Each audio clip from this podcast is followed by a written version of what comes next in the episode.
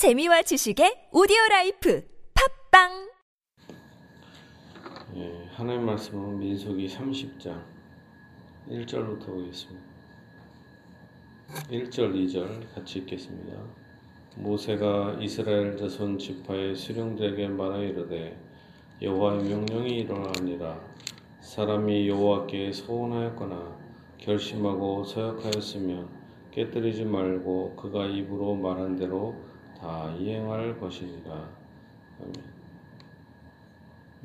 모세가 에, 오늘 30장 말씀은 에, 서원 서원에 관한 말씀입니다. 또 서원과 서원을 할 때 남편과 아버지의 그 권한에 대해서 권한에 대해서 얘기하고 있습니다. 모세가 이스라엘 선지파의 수령들에게 말하 이르되 여호와의 명령이 이러하니라 사람이 여호와께 서원하였거나 결심하고 서약하였으면 하나님께 맹세하는 거죠. 예, 깨뜨리지 말고 그가 입으로 말한 대로 다 이행할 것이니라. 예, 서원 맹세에 대해서는 다 지켜라 얘기합니다. 또 여자가 만일 어려서 그 아버지 집에 있을 때 여호와께 소원한 일이나 스스로 결심하려고 한 일이 있다고 하자 그의 아버지가 그의 소원이나 그가 결심한 서약을 듣고도 그에게 아무 말이 없으면 그의 모든 소원을 행할 것이요 그가 결심한 서약을 지킬 것이니라. 여기서 여자가 어릴 때그 아버지 집에 있는 거죠.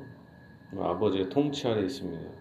맹세한 한 것이 있어요. 근데 아버지에게 아빠 이런 이런 맹세를 제가 했어요. 했는데 아버지가 아무 말이 없으면은 그 서약을 그 어린 아이가 이제 지켜야 한다라는 것입니다.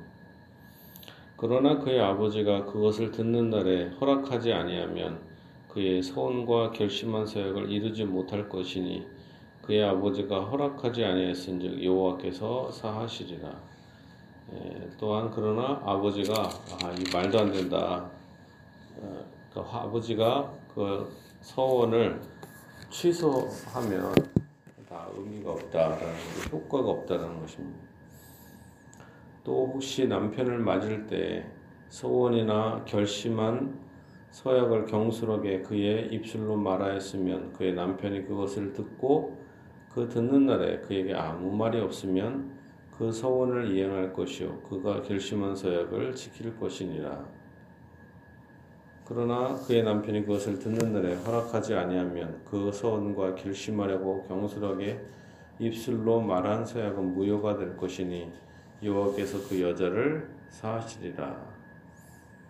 네, 이것도 똑같이 아버지의 역할처럼 에, 남편도 그 권한을 사용해서 그 서약을 유효하게 만들던가 무효로 만들 수 있는 권한이 있다 합니다. 과부나 이혼당한 여자의 소원이나 그가 결심한 모든 서약은 지킬 것이니라. 부녀가 혹시 그의 남편의 집에서 소원을 하였다든지 결심하고 서약을 하였다 하자 그의 남편이 그것을 듣고도 아무 말이 없고 금하지 않으면 그 소원은 다 이행할 것이요 그가 결심한 서약은 다 지킬 것이니라. 그러나 그의 남편이 그것을 듣는 날에 무효하게 하면 그 소원과 결심한 일에 대하여 입술로 말한 것을 아무것도 이루지 못하나니 그의 남편이 그것을 무효하게 했은즉 여호와께서 그 부녀를 사하시느니라. 구절에 과부나 이혼당한 여자 는 남편에 소속되지 않기 때문에 그 통치권에 미치지 않기 때문에 독립적으로 그 소원을 지킨다거나 어, 하는 것은 자기가 지켜야 한다는 거죠.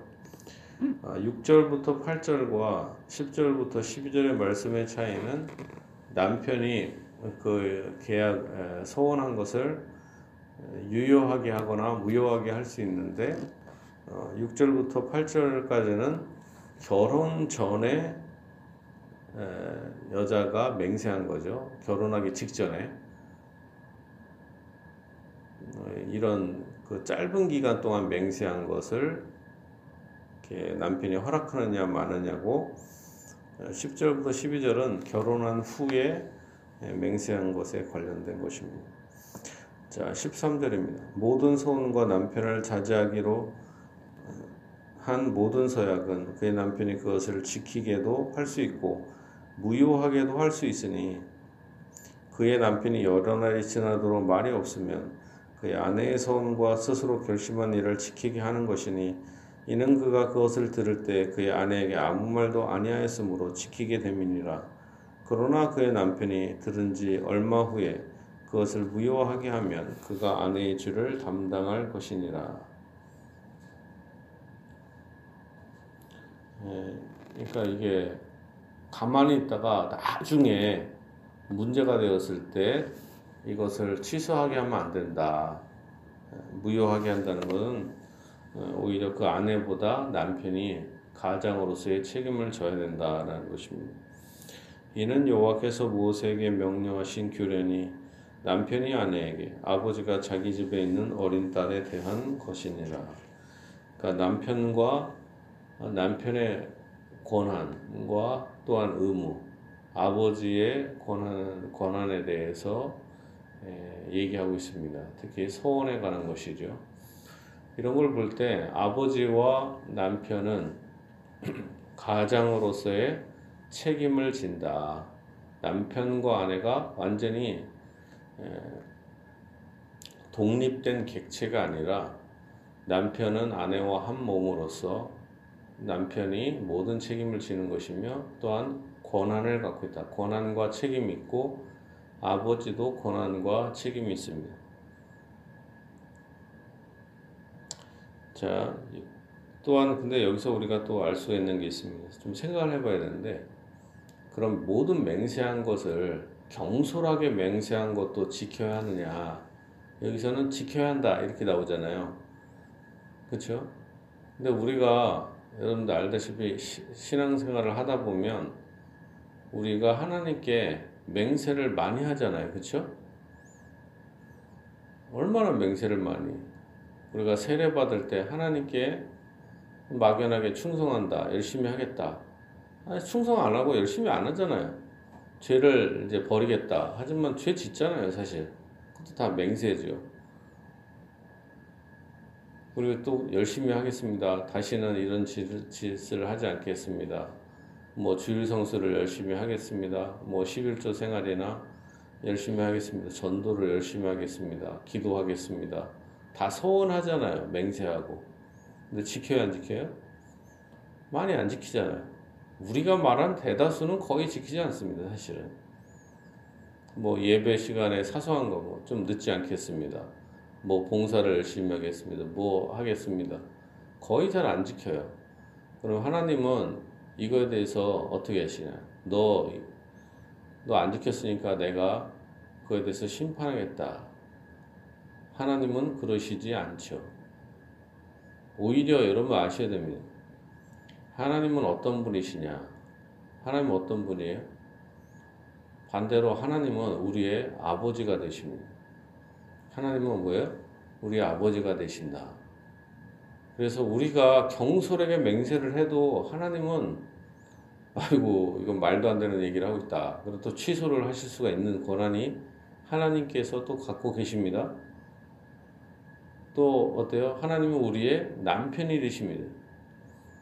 그렇기 때문에 우리가 결혼한 아내로서 말도 안 되는 맹세를 해도 취소할 수 있는 권한은 하나님의 주권 안에 있는 것입니다. 우리가 신앙생활 할때 수많은 맹세를 많이 해요. 특히 오늘날에는 교회가 요즘에는 좀 드, 드, 덜한데 예전에 교회가 한창 막 부흥하고 막 그럴 때 교회의 건축들이 일어나서 건축. 예, 도시 시골은 좀 덜한데 도시 같은 경우는 건축을 몇십억, 몇백억짜리 건물을 져요. 그러면 교인들에게 어떻게 해요? 목사가 건축 헌금을 작정시킬 거 아닙니까? 작정. 그럼 작정 헌금을 엄청 강요한단 말이에요. 그럼 교인들은 믿음으로 소원한다 그러면서 말도 안 되는 금액을 막 써내요. 1억을 내겠다는 둥, 뭐 이렇게. 진짜 좀 크게 낸단 말이에요. 집도 지금 뭐, 천만 원도 안 되는 집에 살면서, 막 그런 좀, 그거는 그 객기인지 믿음인지 몰라도 현실적으로 쓰지 않고, 그리고 많은 사람이 또 그러면서 또 교회를 떠나가요. 그 건축을 할 때. 그러면은 하나님이 그거에 대해서 또 지키지 못하면 심판을 하시나요? 하나님께 맹세를 하나님께서 맹세 하나님 앞에 맹세했으니까 하나님은 그럼에도 불구하고 그런 맹세의 실수라든가 이런 것도 용서해 주신다. 우리가 그러면은 뭐 그런 물론 좀 하나님의 이름으로 약속을 했기 때문에 좀 약간 좀 심각한 죄라고도 할 수 있겠죠. 그러나 하나님은 자비로우셔서 그런 죄까지도 용서를 해 주신다라는 것입니다. 지네치게 그러니까 또 우리가 알 수 있는 것은 하나님 앞에 쓸데없이 맹세를 하면 안 되는 거예요. 왜 맹세를 합니까? 우리가 신앙생활 하면서 절대적으로 맹세할 게 몇 개나 되겠어요. 그리고 우리가 그 아셔야 되는 거는 우리가 뭡니까? 맹세를 지킬 권한이 없어요, 우리가. 능력이 없는 거예요, 능력이. 능력이 안 됩니다. 내가 비고, 비가 오나, 누가, 눈이 오나, 항상 새벽 기도를 다니겠습니다. 그게 못 지킬 수가 있는 거 아닙니까? 아픈데. 그럼 맹세가 소원이 깨지냐? 하나님은 자비로워서 은혜를 주십니다. 마음을 받아주는 거지. 그렇게 너무 그거에 대해서 이 말씀처럼 저주받는다. 우리의 이것도 한마디로 의식법이잖아요. 의식법.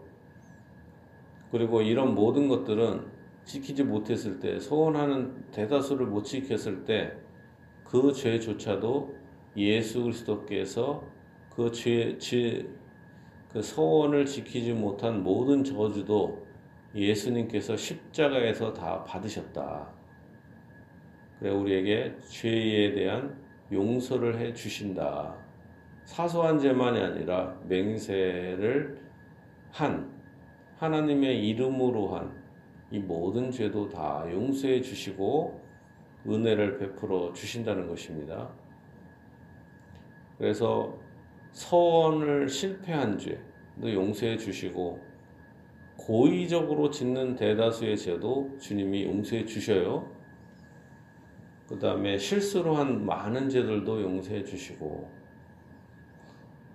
하나님이 용서하지 않는 죄가 딱 한 가지가 있는데 그게 뭐예요? 하나님을 믿지 않는 죄입니다. 하나님을 믿지 않으면서 고의적으로 계속 죄를 짓는 것은 그거는 더 이상 용서받을 수 없는 거지만은 그러나 하나님 앞에 나와서 저 저를 불쌍히 여기소서 하면 하나님은 어떠한 죄나 다 용서하시고 예수님의 피로 다 씻어주시고 하나님의 의로 우리를 덧, 덧입혀 주시고 의롭다 하신다라는 것입니다. 우리는 어떻게 천국을 가요? 맹세를 지킴으로 가는 게 아니라 오직 믿음으로 간다. 어떤 믿음? 우리의 모든 죄를 다 용서해 주신다는 믿음으로 간다라는 것입니다.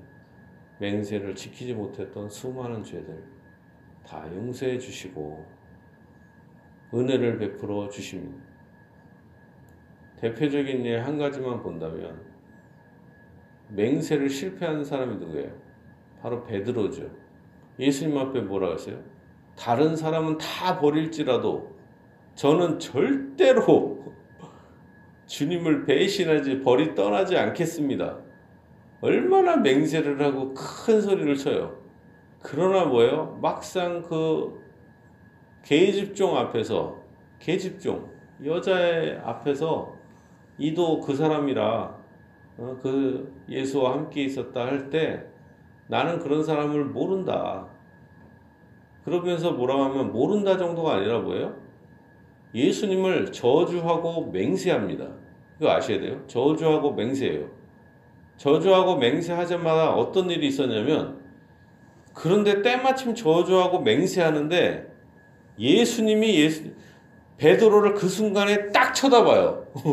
그, 그 순간에 복음서에 보면 얼마나 이게 충격적인 얘기입니다. 그말 이렇게 맹 저주하고 맹세할 때 그 순간에 예수님이 베드로를 딱 쳐다본다고요. 그럴 때 어때요? 얼마나 가슴이 찢어져요. 예? 우리가 베드로처럼 큰 소리를 치고 지킬 수 있다 하지만 우리는 죄인에 불과하다.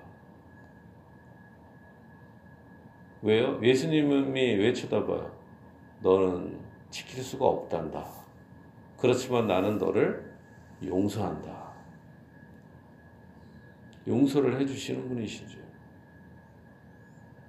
예수님은 우리의 남편이 되셔서 우리가 맹세한 것도 다 취, 예, 취소하게 하시고 무효하게 하셔서 은혜를 베풀어 주시고 또한 하나님 아버지도 우리의 모든 맹세를 예, 부족한 것을 다 용서해 주십니다. 그리고 오히려 만약에 지키게 되면 하나님께서 야 잘했구나 그리고 오히려 칭찬을 해주시는 거예요. 하나님 우리의 자, 우리가 자녀로서 열심히 공부하고 열심히 뭐 하면은 기특하잖아요. 잘 했기 때문에 그런 게 아니라 그 마음과 그 기특한 마음의 복을 주는 거지 결과의 복을 주는 게 아닙니다. 그 마음 진짜 아, 내가 주일 성수하고 봉사하고 헌신을 약속대로 했어요. 했기 때문에 그런 게 아니라 그 마음, 그 믿음과 그 충성을 보고 축복을 해 주시는 것입니다. 우리의 실수와 연약함은 용서하시고 또한 우리의 잘한 것은 결과 때문에 그런 게 아니라 그 마음을 그 믿음이죠. 주님께 나는 하나님의 자녀로서 믿음으로 드리는 예물, 믿음으로 드리는 봉사, 믿음으로 하는 이 모든 것들을 주님께서 받아주시고 넘치는 복을 주신다라는 것입니다. 진실로 여러분에게 죄사함의 은혜와 또한 여러분의 모든 수고와 봉사와 헌신에 하나님께서 큰 복을 내리시고 은혜 주시기를 예수님의 이름으로 축복합니다.